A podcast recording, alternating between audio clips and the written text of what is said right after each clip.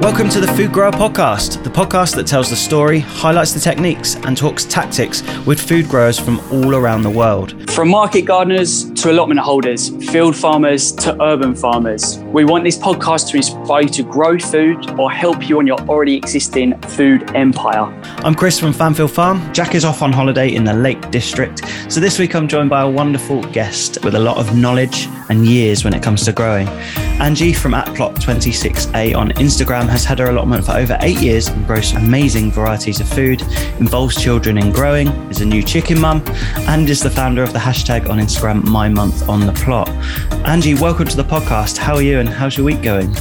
I'm very well, thank you. Yeah, I'm having a good week. Um, and it's a bit miserable today, but the sun has been out this week, so it's a good week. Yeah. Yeah, some things are just starting to ripen a little bit more. Absolutely. yeah. Yeah, they stand a chance now, I think. Fingers crossed. We're hoping for that Indian summer. I don't know if it's coming. Mm, yeah, I'm not going to count any chickens.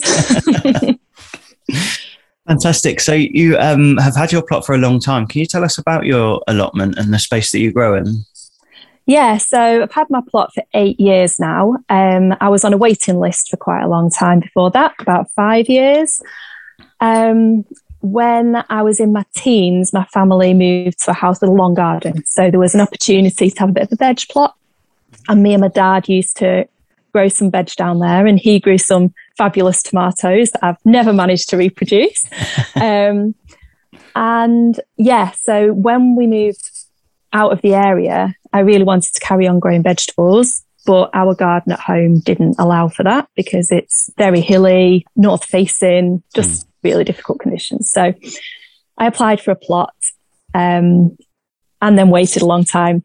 I did pester a bit, which. I think might have moved me up a touch quicker than I would have done. But um, yeah, eventually I got the plot. Um, at the time, I'd just had my fourth child. So I turned up with a carry cot and three little tiny children. Um, my husband was working away, and I think they thought I was absolutely insane for wanting to take on an allotment. But I was like, yes, I'm taking it. I've waited so long. So we started off with a half plot. Um, which was in pretty good condition, to be fair. It had a polytunnel already on it. Wow. Um, we we were just asked to pay a donation to the person who'd had it before rather than them take it away. So it was an absolute bargain. Um, had a very rickety old shed. It had a few raised beds that weren't in the best condition, but they were there. So yeah, it was just a case of working one bed at a time, which was, you know, perfectly doable. Not a huge amount really got grown because I had several toddlers trampling and digging, and so it was uh, it it wasn't particularly productive the first couple of years, but they had a great time and we mm. learned so much. Um, and yeah, and then a couple of years down the line, we got to take over another half plot, so we've now got a full plot. By that point, I'd moved more into no dig, so yeah. we made more beds, but with a no dig method yeah fantastic how was what was the condition of the other half plot like um yeah yeah not so good yeah. um to be fair, it was quite good ground because the guy who'd had it previously, um, he had manured it over years. Mm. So it, it, did have decent condition on the soil, but it had not been used for quite a long time. So there was an awful lot of weed going on, couch grass, stuff like that. Mm. Um, and yeah, but there were some really good strawberry plants hidden in there. So there was some positive. it's funny, isn't it? I mean, that's something that we talk about on the podcast a lot is having to study the the soil in the land that you you end up with. And we um, took on two allotments before we ended up here on the farm, and um, we also rented out like the front of someone's house, which had gone to six foot of weeds because his yeah. his wife had gone and and she did all the gardening and he just left it. So and the difference between those two plots and then coming here was so different, and you could tell despite the fact that that they come with different challenges. So the the one that had overgrown had incredible soil underneath, but mm-hmm. really big weed problems. When we came here, we had 35 years of maize production before us. And so all we had was barren soil and, and serious compaction. So um, different challenges. So yeah, there's there's no one size fits all really, is there? No, not at all. And I suppose that's what makes it interesting. You know, mm. if if everything happened the same year in, year out and there was no variation, I think we'd all soon get bored, wouldn't we? Yeah, yeah, very true. and and you've so you say you've been doing it for over eight years. I think um, we certainly haven't got bored. Have you seen a massive fluctuation between those years? I think sometimes it feels that with our second year on the farm and it's so drastically different between those two years, but we're sort of hoping, always saying next year will be easier. Um, do you see huge fluctuations? Yeah, there's definitely fluctuations year on year. Um, I think you know, work, gardening on an allotment, um, you're obviously part of a community. And mm. one thing that the old boys on the allotment and some of the old girls as well, it's quite yeah. a, a, mix, um, said to me was every year there will be things that do brilliantly, and every year there'll be things that do terribly, and that will never be the same mm. any two years in a row. So, um, and that's been true. You know, some years tomatoes are fantastic, other years the root crops are the thing that really shine. You know, everything has its time, but it's very rare to get a year where everything does as well as you'd hoped. You know, it's just yeah, for me anyway, that's never happened. yeah, I suppose as long as you you understand that and know that and are willing to eat with that, then yeah. then that makes a big difference. Yeah, and I think growing on an allotment, um, you know, you are growing a big variety of things usually. Mm. So you kind of hedging your bets there. You know, it's there's a good chance that at least some of the things that you're growing are going to do well.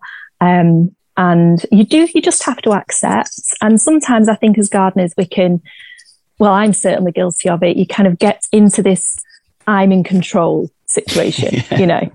I I am doing this. I've done everything right. I've read the books. I've read the seed packets. I'm doing it right.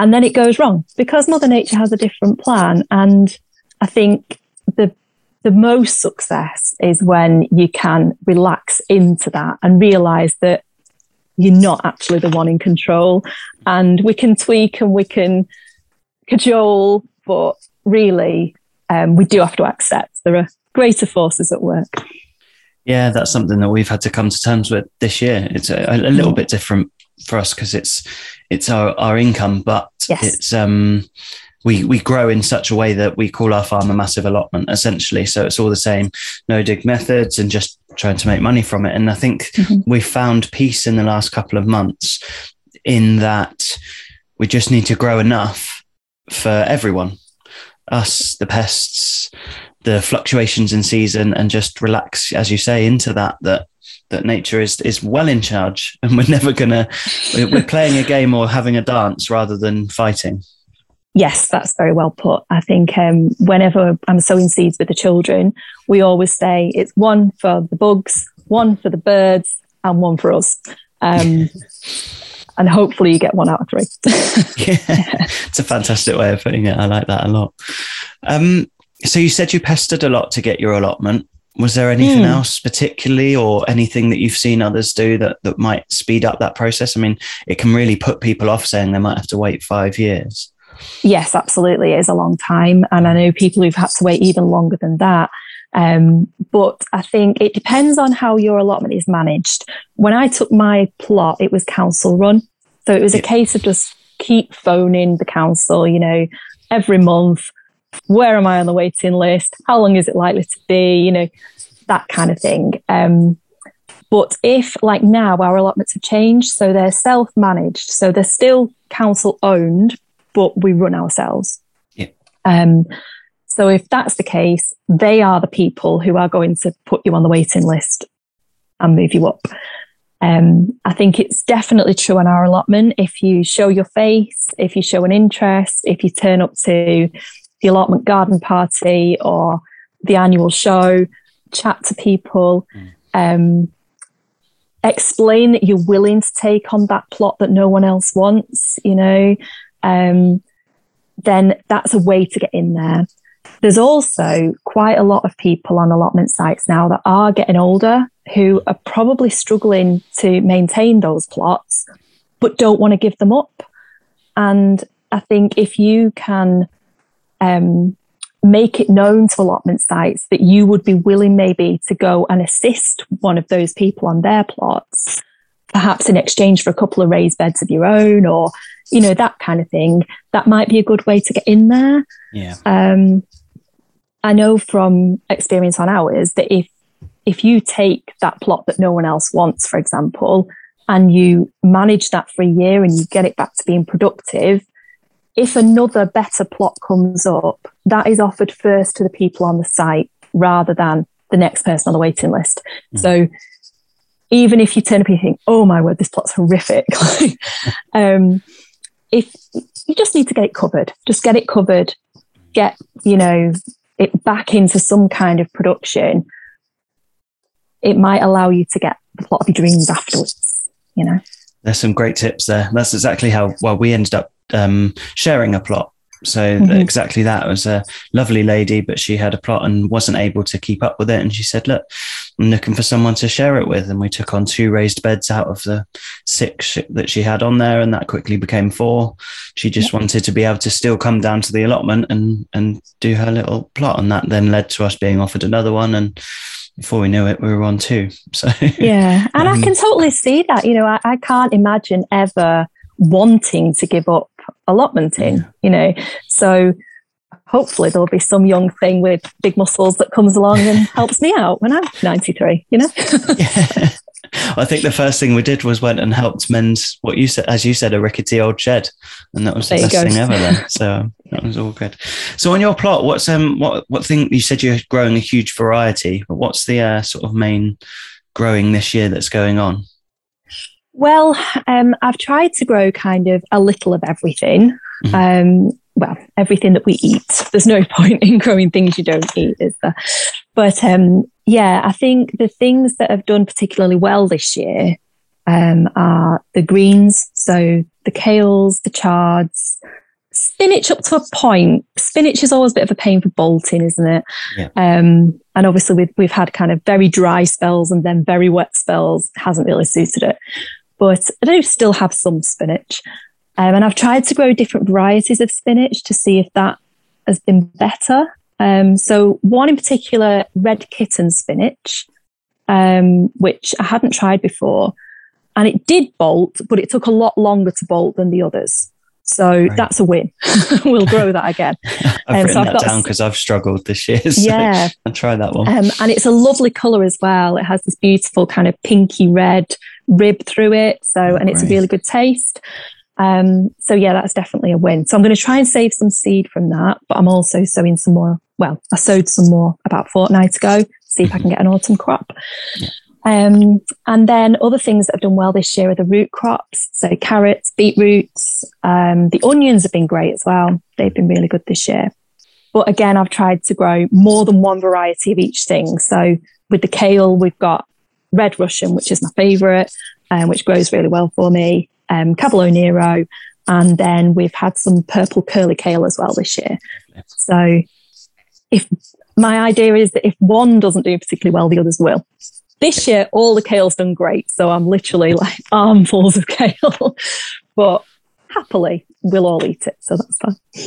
That's good. Yeah, we, we had a message a couple of weeks back saying, can we just keep it a little bit on the kale, like keep some of the kale back and do run a veg box scheme? And it's been kept in bundles and bundles, and people can't mm. get through it. But I mean, it's it is amazing how many varieties there are, and there is a there is quite a distinct difference in, in flavour, especially between say red Russian kale and your curly kale. Or I think so anyway. Absolutely, yeah, there definitely is. But also tell the people on your veg box that when you are using your kale to make the um, the crispy Chinesey kale in your mm. oven, you need loads of that yeah, because it goes to nothing. yeah, I remember the first time I made kale chips or kale crisps, as we'd call mm. them here, and I remember getting just a normal bag from the supermarket. I wasn't growing at the time, and then you make crisps, and you think I've got less than a bowl, yeah, less than a pack it. of Walkers. Yeah. So yeah, you do need plenty. Is there anything that's been a, a particular challenge growing this year? tomatoes. Yeah. uh, oh yeah, it's been it's been a heartbreak this year with tomatoes, mainly because um, in the past I've always grown tomatoes. I've grown them in my polytunnel, um, and I've usually grown about maybe a dozen plants maximum. Um, a couple of varieties, but I've never kind of gone to town on the tomatoes. Yeah. And last year, I had a significant birthday, and we couldn't go on the significant holiday as planned. So my husband built me a new shed with a greenhouse attached instead, which Lovely. was a brilliant birthday present. Yeah. All of my friends think I'm insane, but I was happy. Um, anyway, I thought, right, I've got this greenhouse. I'm going to absolutely go to town. I'm going to get all the tomato varieties. You know, I'd been looking adoringly at the pictures online, like you know, of all these heirloom, beautiful, fabulous things. Um, so I did. Got my tomato seeds, planted them all. All the plants were brilliant. Got them all in the greenhouse. They were all looking marvelous. Um, yeah, everything was going really, really well. And then summer came, or didn't come. Or didn't. Yeah. yeah um, and I also realised that I knew that my greenhouse was going to be under shade because I have huge trees at the back of my allotment near the river. Mm. But it was under more shade than I'd hoped. Maybe the tree has grown a bit since, you know. But um, yeah, it wasn't getting enough sun. A, because the weather was rubbish, um, and because it had too much shade through the morning. Mm. So by the time the sun's coming round, it just wasn't enough for the tomatoes. Um, it was too damp. It got blight, grey mold, you name it, it got it. um, so, yeah, I think because I'd put so much effort into them and I had so many kind of dreams of them being wonderful, it was extra disappointing when they did rubbish. Mm. Um, maybe if it had been a normal year and I'd had my half dozen plants, I'd have been like, oh, well, you know, yeah. is what it is. But yeah, um, I think I think it's learning from that going forward as well. You know, I live in Lancashire, I live in the hills. We never have the most wonderful summer. Every year, I hope it's going to be different. Um, so I think it's a case of accepting that my greenhouse is destined for other things. Yeah. You know, um, maybe maybe cucumbers will be happier in there, mm. and I'll be able to grow things over. You know, to extend my season more, as opposed mm. to trying to go for those um, very gorgeous summer crops. So yeah. I think, yeah, today is the day some of those tomatoes are coming out. Yeah. Yeah. it's, yeah. it's the day. I mean, it's heartbreaking. I think you're right because you do build those up because you put the, you seed them so early. I mean, if it's Absolutely. lettuce and you lose it, it's like, oh, okay, 30 days, that's not a problem. But yeah, yeah, I mean, some of our tomatoes we seeded in February and to have them, yeah, just start producing probably four weeks ago, just about got enough sun in the polytunnel to to start mm. putting them in our veg boxes. And then within two weeks, blight moved in because it's been so wet, and they're taking, I would say, three times as long to ripen than they normally do. And absolutely, yeah, it is heartbreaking because of that length of time. And yeah. But you've got an, an, amazing outlook on it. I love the positivity. I mean, our cucumbers have done amazing this year because it's been so wet. They are made up mainly of water, so um, I can't keep up with them. To be honest. Yeah, well, there's always winners and losers, isn't there? That's how exactly. it goes. Yeah, exactly. Um, so you are a new, or I certainly saw on Instagram. I can't remember how old the post was, but a new chicken mum. Yeah, so we've had the chickens, well, we've had them over a year now, but that still feels quite new compared to other people who take care of poultry.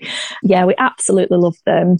But yeah, they have such great characters. It feels so wholesome going down there, you know, mm. picking up your own eggs, um, knowing exactly what you fed them. Um, well, when they've not foraged random stuff that you probably don't want to think about. Um, you know, but yeah. yeah they they are they're just fabulous. Um, it's it's also something that's really interesting because you start off being a chicken parent without much experience, and suddenly you get all these new situations that you have to navigate. Mm. Um, we have one problem chicken, um, as, so? as, every family does, you know. Um, basically, this chicken has just had issues from day one. It, it's mm. moody. Um, it had a broken beak. So we had to Ooh. fix that. I did a yeah. bit of beak surgery. That was yeah. my nail file and my clippers and all sorts. Um, it's gone broody twice. Um, it's gone through a horrific molt. Um, yeah, it just wants to be problematic, I think. But the others are fine. The others get on fine. Um, and yeah, we just love them. There's one that's like the the kind of bottom of the pecking order, and that's Doris, and she'll kind of let you carry her around, and she's really cute. Um, but yeah, and the upside also is, of course, that I have absolutely loads of chicken manure. So, yeah. yeah. So the beds this year, I've, in lockdown, I started a little veg patch at home because um, although our garden is terrible for growing vegetables, we do have kind of a verge at the front of the house. Mm-hmm. Um, it's a bit of an unusual setup. So most people have a little bit of lawn there. I've now got a veg patch. Brilliant. um, and yeah, so my chicken manure is going to be filling those beds this year. So that'll be great. It is. A, it's an amazing byproduct, isn't it? Of Absolutely. being able to get eggs. Do you use the chickens in any other way? Have you put them to work at all? Well, not especially, to be honest. Um, I do kind of let them out to do a bit of weeding. Mm-hmm. Um, so in the back garden, I just have flower borders um, kind of on a big slope. So it's quite difficult for me to weed. So mm. yeah, once everything's kind of finished off in the autumn, I shove them on there for a few days and they get rid of all the bugs. And yeah. the problem is, is that they're quite picky. So other people's chickens seem to be quite happy eating caterpillars and things, but not mine. So they um they're much happier eating like the lettuce and the chard than they are eating the weeds. Um, yeah. yeah, so I could do with better trained chickens, I think, really. we had to we had to train it into ours. We had them from very young, and we had to almost. It felt like yeah, making baby food for them, chopping up, which felt bad anyway, but chopping up caterpillars and bits and pieces and putting them in with their food, and then they were, wow, what is this? Uh, okay. Now they're now they're in there. But um, no, you yeah. see, I've spoilt mine, haven't I? So that's it. I've only got myself to blame. Yeah. We've got some pigs on site, and my dad was here at the weekend. And every time he went up there, he took one of our oversized cucumbers to them. And I said, You've spoilt them. Every time you walk anywhere near them on the farm now, they're going to squeal and expect food. I said, You've, you've done it now. he said, I can't believe you're giving me um. tips on parenting, Chris. Um, That's a whole other anyway. story, isn't it? yeah, absolutely.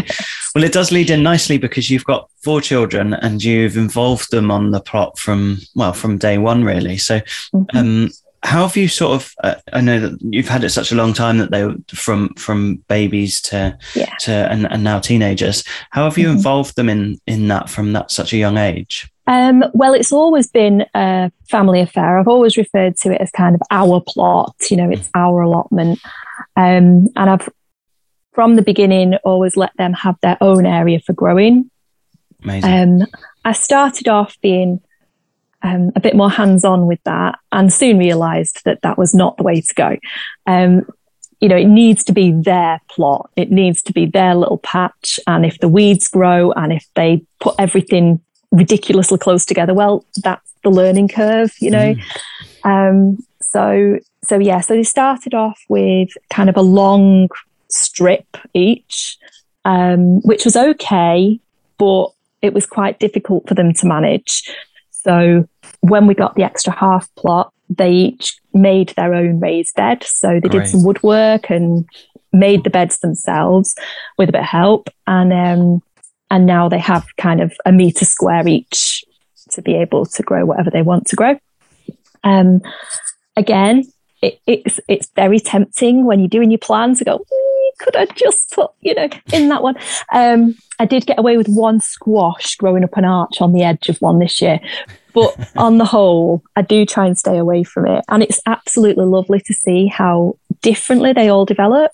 Mm. So every year they you know, they plan when I plan the allotment, they plan what they're going to do in their patch and we decide what seeds they're going to want.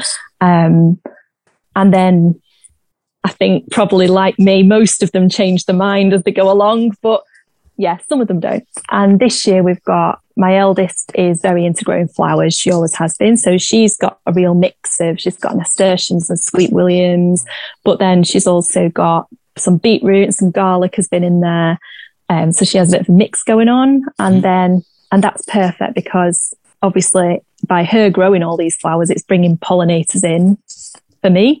so I don't yeah. have to kind of give space to these flowers. Um, and then my other son, he's um, he's much more of a kind of grow it in rows, have one decent crop. So he's doing Brussels sprouts for the Christmas dinner, Perfect. but he's he's been reading a bit of Charles Dowding with me. So he's also now into planting. So he's got some beetroot growing at the same time that he can harvest before the Brussels sprouts are ready. So yeah, it, it's amazing really to see how different they are, but also mm. how each of them have developed over the years. I love that. I absolutely adore that. And and have you seen them? I suppose because they've all been involved in it from an early age, it's difficult to tell. But have you seen them have much more of a love for vegetables compared to, say, maybe other children who haven't been involved in growing them? Yeah, I mean, I think for all children, if they've been involved in the cooking process, they're more likely to eat it. If they've been involved from the beginning and they've grown it and then cooked it and then you know they're much more likely to eat it aren't they mm. and um, we have some friends that are really fussy eaters but they're quite keen on fishing and mm. over the holidays they did a bit of mackerel fishing and because they'd caught the mackerel they were all kind of devouring this mackerel and the parents were like don't eat this stuff you know but it's being involved it's having the ownership um, and yeah I, I don't have fussy eaters no and I hmm. think it's real flavor, isn't it? There's a diff- there's a huge difference between growing your own and, and what's available in, in some supermarkets nowadays. And so they're, they're tasting real natural sugars in there that, that, that, that wouldn't have been maybe tasted in, in yeah. supermarket stuff that might have been just boiled. absolutely yeah we love doing that we love kind of oh this is our cucumber and you know how much better it is than the other cucumber um, but also i think from a parent's point of view you know you feel like you're giving them the best possible thing. Um, and you know, I don't grow enough that we can eat from our allotment all year round. No. You know, when it's there, we eat from it. We supplement that the rest of the year with regular fruit and veg. Mm. Um, but that's kind of the best that we can do with the space we've mm. got available. So, as as a parent, you feel like you're doing something right, ticking the box. Yeah, absolutely. I bet you notice yeah. the difference, though, don't you? Absolutely do. Yeah. I also like really cannot stand buying salad from the supermarket because like especially in the summer, if you go away on holiday, um, we do quite a bit of camping and yeah, I'm like, oh, why did I not bring a couple of pots of lettuce with us? I've become a pure salad snob. I went to a lovely Italian restaurant recently and they had rocket across the top and it was just, yeah, I think it was probably fine, but because we grew such great rocket this year with such a lovely flavour, yeah, I just sort it. of moved it to the side. like, uh, my wife Emily was like, you've become a salad snob now. Oh, there's nothing wrong with that, I say. get a badge. We should get a badge. Absolutely. Um, I've seen a fantastic set of highlights on your Instagram of perennial edibles, mm. which is something we're massively looking to here on the farm. So I just wanted to ask you about that and what some of your favorites are. Yeah, so that's something that over the past couple of years I've really been fascinated by. Mm. And I've been so impressed by the perennials that I've introduced and how they've filled the hungry gap in the early spring, how, you know, they they really kind of I think I said in one of my posts, kind of become a bit of a backbone to the allotment. Um, and when the annual stuff is kind of rising and falling. They're just there mm. all the time. And many of them you can pick right through the year. So, yeah, there are certain ones that really stand out. Um, the Taunton Deane kale is fabulous. Um, it produces the whole year round. It's not as susceptible to pests as the others. I don't have it netted and it gets the odd infestation of a few caterpillars, it gets a few snails, but it doesn't kill your plant. You know, it's mm. it's so robust. Um, and it's a great taste. It's definitely a winner. Um, some of the other things that I've been doing are the, the, kind of more regular ones, really, I suppose. Things like your rhubarb and your artichokes. Um, I've tried quite a few different tubers this year. Um, when I took on the plot, I had Jerusalem artichokes there, I didn't know what they were. There was just this enormous triffid type plant that came up. yeah. Um, and uh, yeah, I did a bit of research and realized I had Jerusalem artichokes. So those come up every year. Every year, I kind of just pull up as many as I can, and what's left in the ground come back the mm. next year. Um, and those are great. We've we've discovered a way that we like them. We didn't particularly like them to start with. Um, but now we roast them, we put them in soups and things like that, and they're delicious. Mm. Um, so, so that's great. But we're also trying um, mashua and oca this year. Oh, great! Which, um, you know, for people who don't know, are some South American tubers. Um, we started to grow them because I was doing a, a topic with my children um, because of the home education that we do um, on the Incas. And so we were like mm. learning about the different ways that they freeze dried their tubers um, up in the Andes. And um, so we thought, well, we'll give them a go and give, you know, we'll try and grow some. And so far, so good. I mean, we've not harvested any yet because you harvest them quite late, um, usually mm. about November, I think. But yeah, really healthy plants, been really interesting to grow. So different. You know, yeah. I planted one mashua, which is maybe four inches long. And I've got this enormous vine plant that's just taken over this archway. Um, it's really beautiful leaves. They are edible as well, the mm. leaves. Mm. Um, and yeah, it's just, it's as a grower, I think that's why you do it. You want to be excited by it every year. And I think by growing the odd new thing. Um, it, it keeps that excitement in there, doesn't it? Definitely, and and it's a staple, like you say, a backbone throughout the year. Some of these things they just keep mm-hmm. one keep coming back. So, I mean, the reason we're looking into it is that annuals are a lot of work, and yes. perennials can really reduce some of that that work and stress, especially yeah, let me say Taunton Deane kale is so yes. hardy and it's so easy to reproduce. I mean, we only bought four plants this year just to give it a try, but I can probably double that in cuttings each year, if not more, can't you? So that's it. I started with three little cuttings. Um, I now have about ooh, probably 10 plants that I have growing between here and the allotment.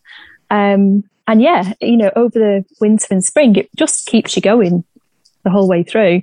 Um, I have another couple of perennial kales that I'm trying. Um, one of them is a Covo kale, which apparently comes from Zimbabwe. Wow. Okay. Um, and is a similar kind of a similar type to the Taunton Deane, but mm. has a different leaf. And it's quite, it seems like a much more tender leaf than the Taunton Deane.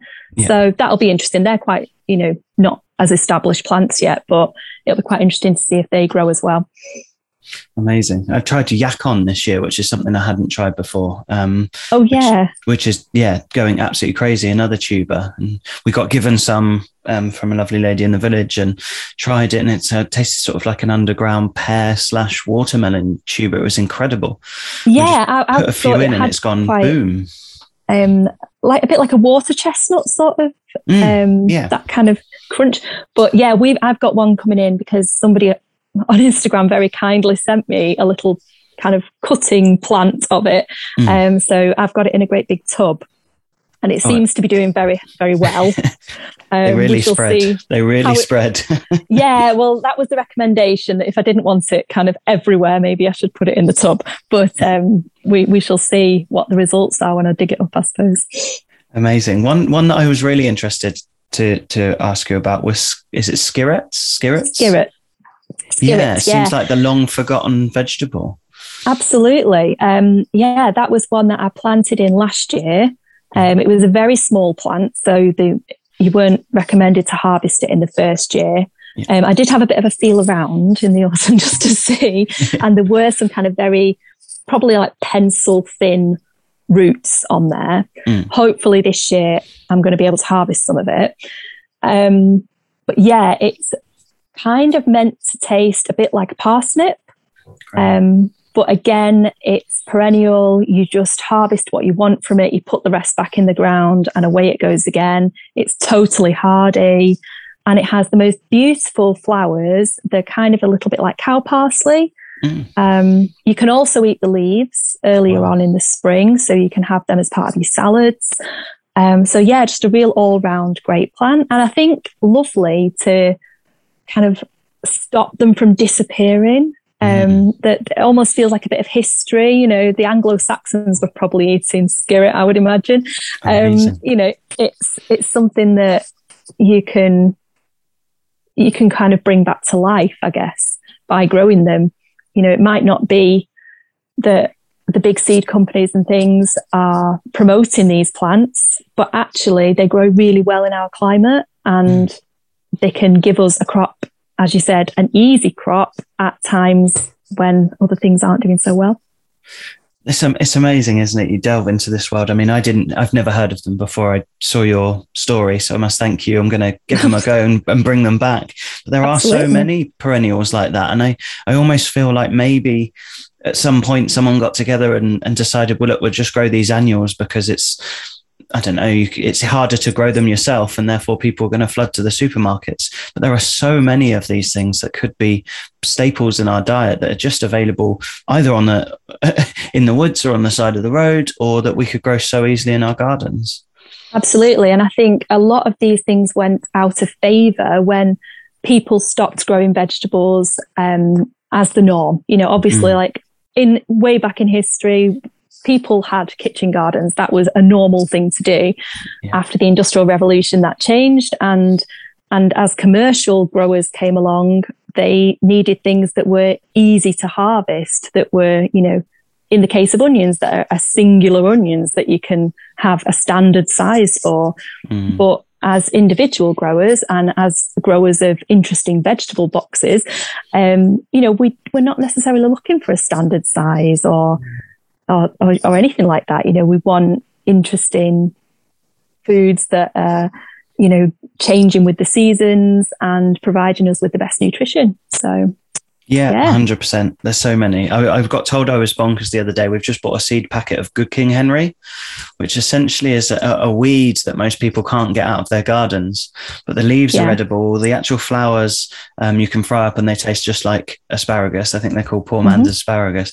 And yeah, someone said if you sow them, you're bonkers because they will spread like mad. But well, actually, if you sow them and they actually grow, I will be like, you know, your biggest fan because I have tried to grow from seed and I know several other people who tried to grow from seed ah. and they are notoriously difficult to germinate. Um, right.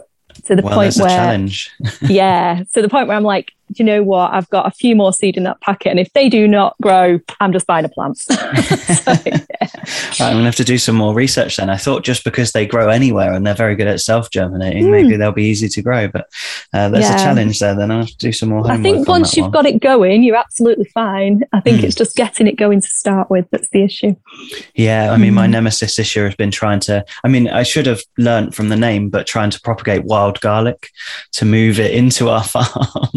Um, and yeah, making wild, taming wild garlic hasn't been easy. So I think that might be no, my well, new challenge. I'm very lucky because we live in an area that has quite a lot of old woodland, so we have mm. wild garlic everywhere in the spring. So we are lucky that way. Yeah, yeah I haven't tried to move it. well, I, I, bought in some some bits and pieces, and then found out that the rabbits love it because they came and just dug up. Yeah. I think I bought put in a hundred bulbs, and the rabbits just came and took the lot. So that wow. was fun. Oh, ups and downs there. Indeed. So you started not only running your plot, you not only have your four children on the plot, you home educate them as well.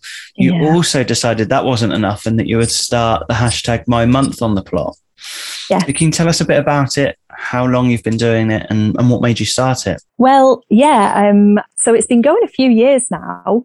Um, and basically, before I began home educating all four of my children. I only home educated one to start with. Mm. Um, and we'd just done a big extension on the house because we had four children. Yeah. Um, and we were, you know, in that situation that a lot of people were in at the time with like negative equity because of the crash and all the rest of it. So we're like, we're going to have to extend. So mm-hmm. we had this beautiful extension. So basically, I started my journey with Instagram on uh, house kind of interiors um, and sharing, you know, the process of the extension and redecoration and all that kind of thing.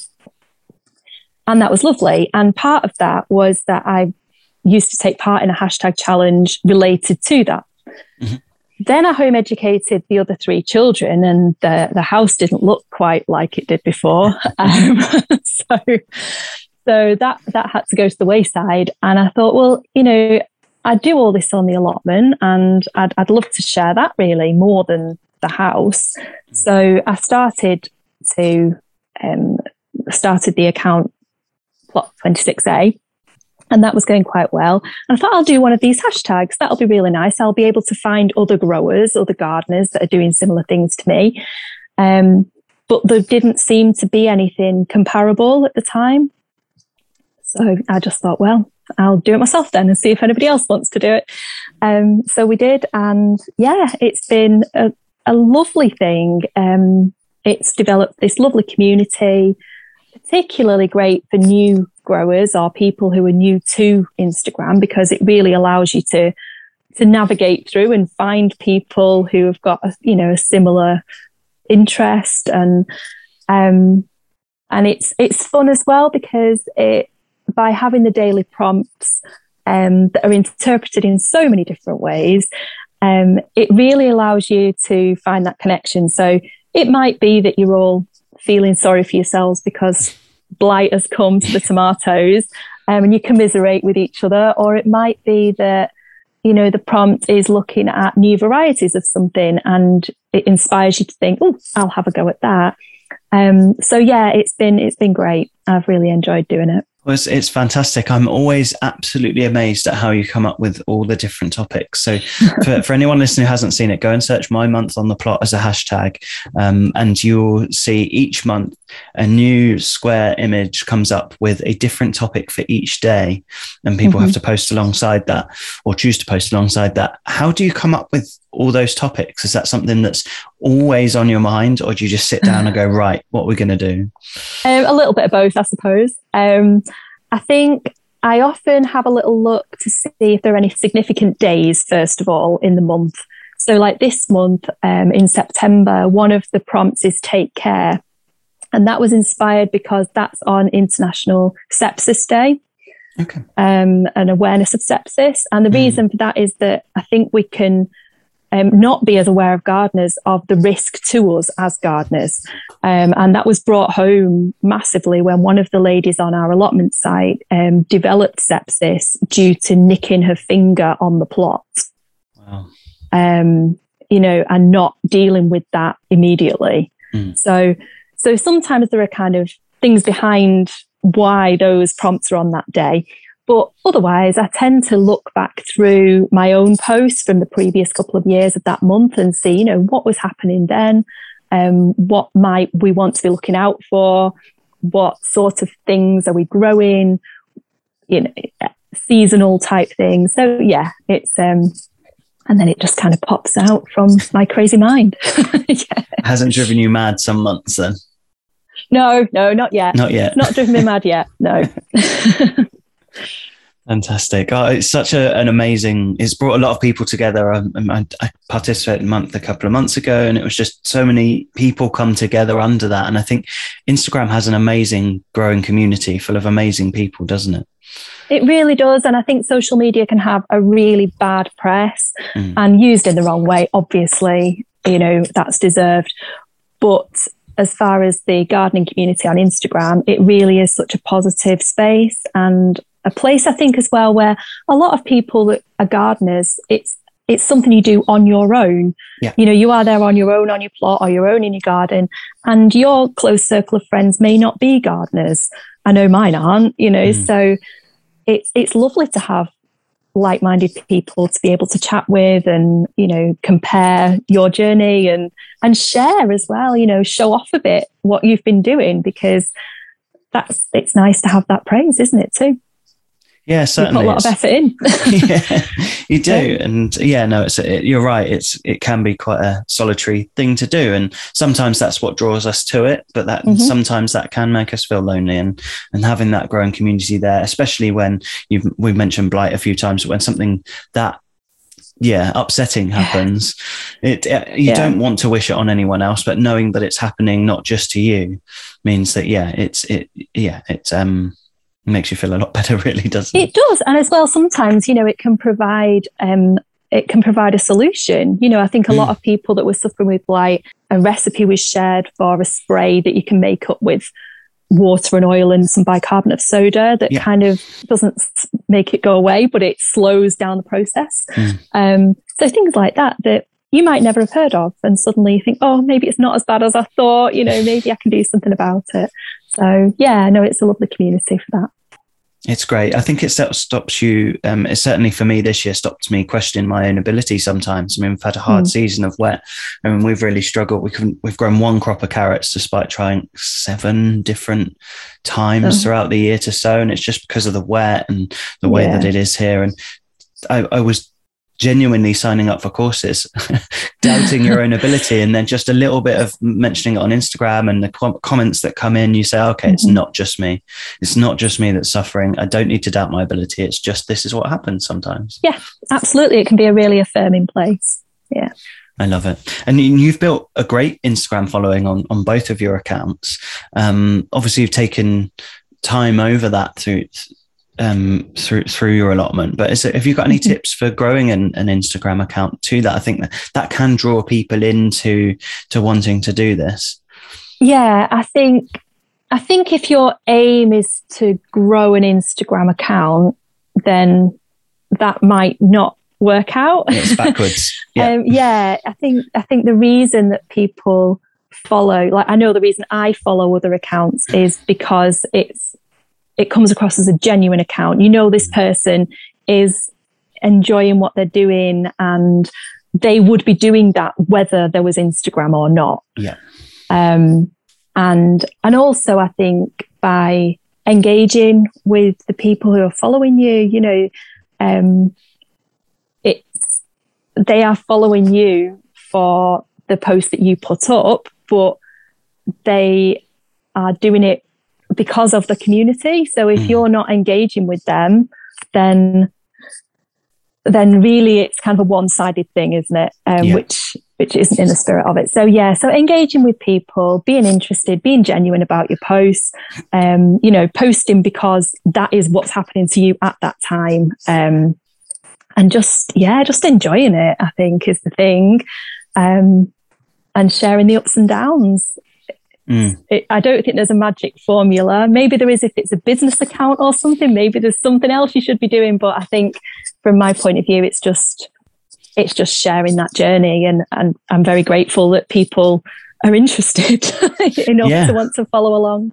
Well, being yeah. genuine, I think, is is the main thing on Instagram, or is certainly in this in this space. I mean, we have opened a business account, and from that point of view, the we quickly worked out that genuine posts were the only way to go and share it. And, and people ask, how did you get your customers? And in our second year, we do 60 boxes a week.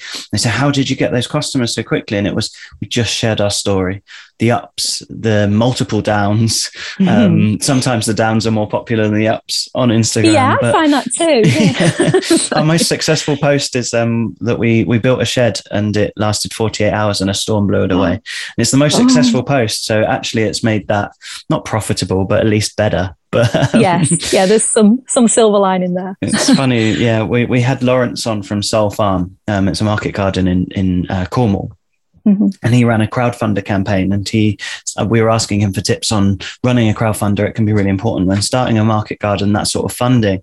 And mm-hmm. uh, he said generally he couldn't give too many tips because he had a good sob story and called it the X Factor effect. And he said that was a very powerful way way of doing it. But um, yeah, sometimes it can feel the same on Instagram, but being genuine, I think, is is a great tip there. And also get involved in my month on the plot, which is what I was Absolutely. expecting your first thing to be. well, do you know, I I honestly um, don't promote it that much. I think, and people are often like, "Oh, I didn't even realize you ran that. I didn't realize that was part of what you did."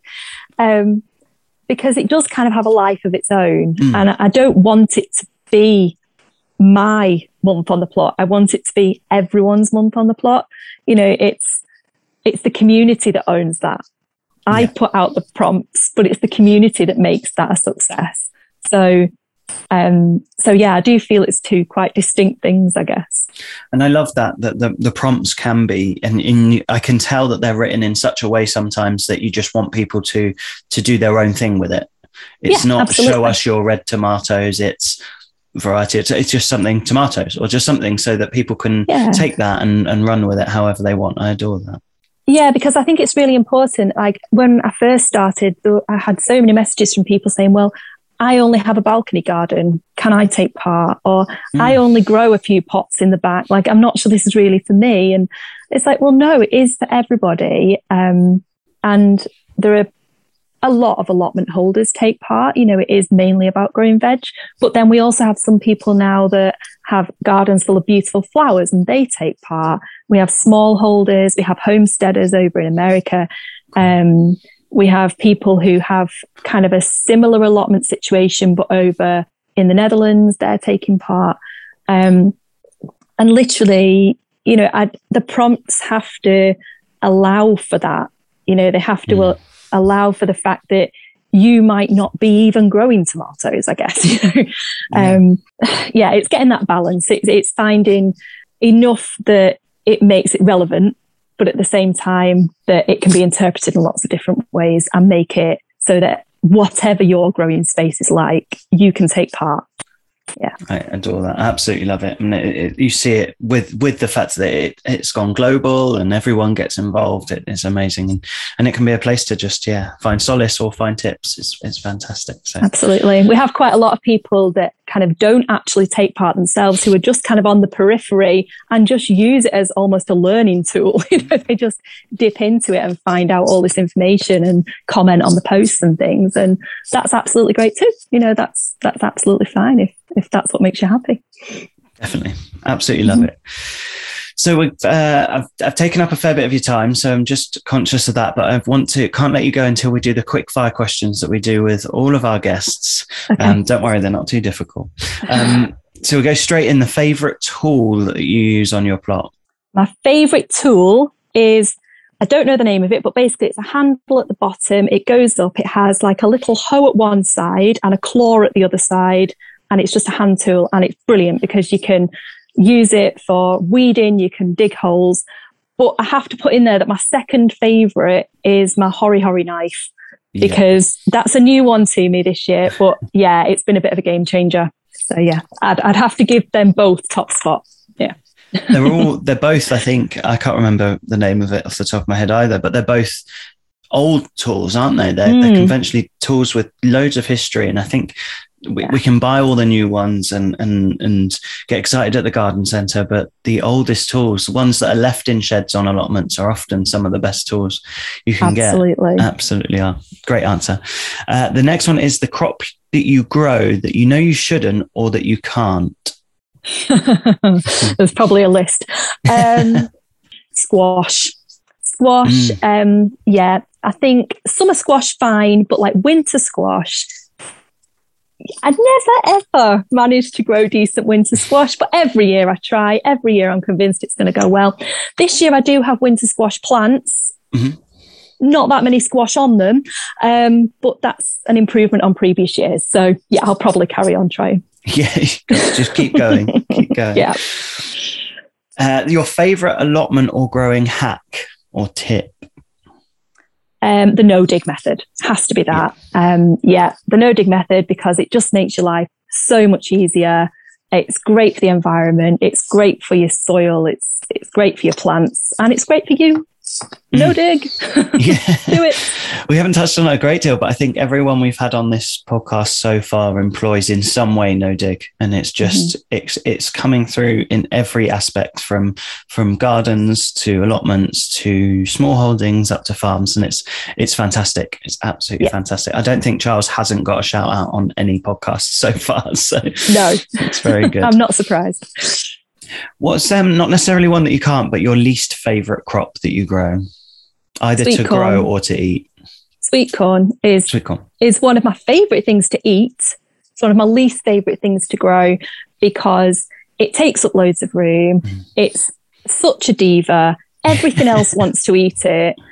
Um, and so, you know, I end up giving it all this space every year. And every year we get like a handful of cobs. And the badgers eat more than we do, I reckon. So, yep. yeah. So every year I say I'm not going to grow it. the badgers came in and nicked a few of ours last night, actually. But it's mm-hmm. it's so it's one of those crops that's so different to what you can buy, isn't it? If you, oh, we, the other hugely. night we got, they say if you get the pot boiling and then go and pick it, you always yeah. hear that and go, right, I'm going to do it. We did it. And it just blew your mind. It was sweeter than Haribo. Just Absolutely. Beautiful. I mean, we often just eat it raw. Um, mm. when when we pick it, um, which is fabulous. But again, I could feel a bit cheated because none of them ever make it home either. yeah, So you know, yeah, so it, it's a bit of a love hate with the sweet corn, I reckon. yeah, Mm. absolutely. Okay, it's the question that everyone waits for. Um, do you prefer a beer or wine at the end of the day on the plot, or a tea or a coffee in the morning on the plot? Ooh. I'll have to say it's a tea or coffee in the morning on the plot because I have to drive to my plot. Ah, So it's not very often that I get a beer or a wine there, um, unless I'm getting a lift home. So, so yeah, I would go for the tea or coffee in the morning. Also, if I've managed to get there in the morning away from my motley crew, then that's a win. that's, that's a good one. And is it tea or is it coffee? Coffee in the morning, coffee Yeah. in the morning, tea in the afternoon. Yeah.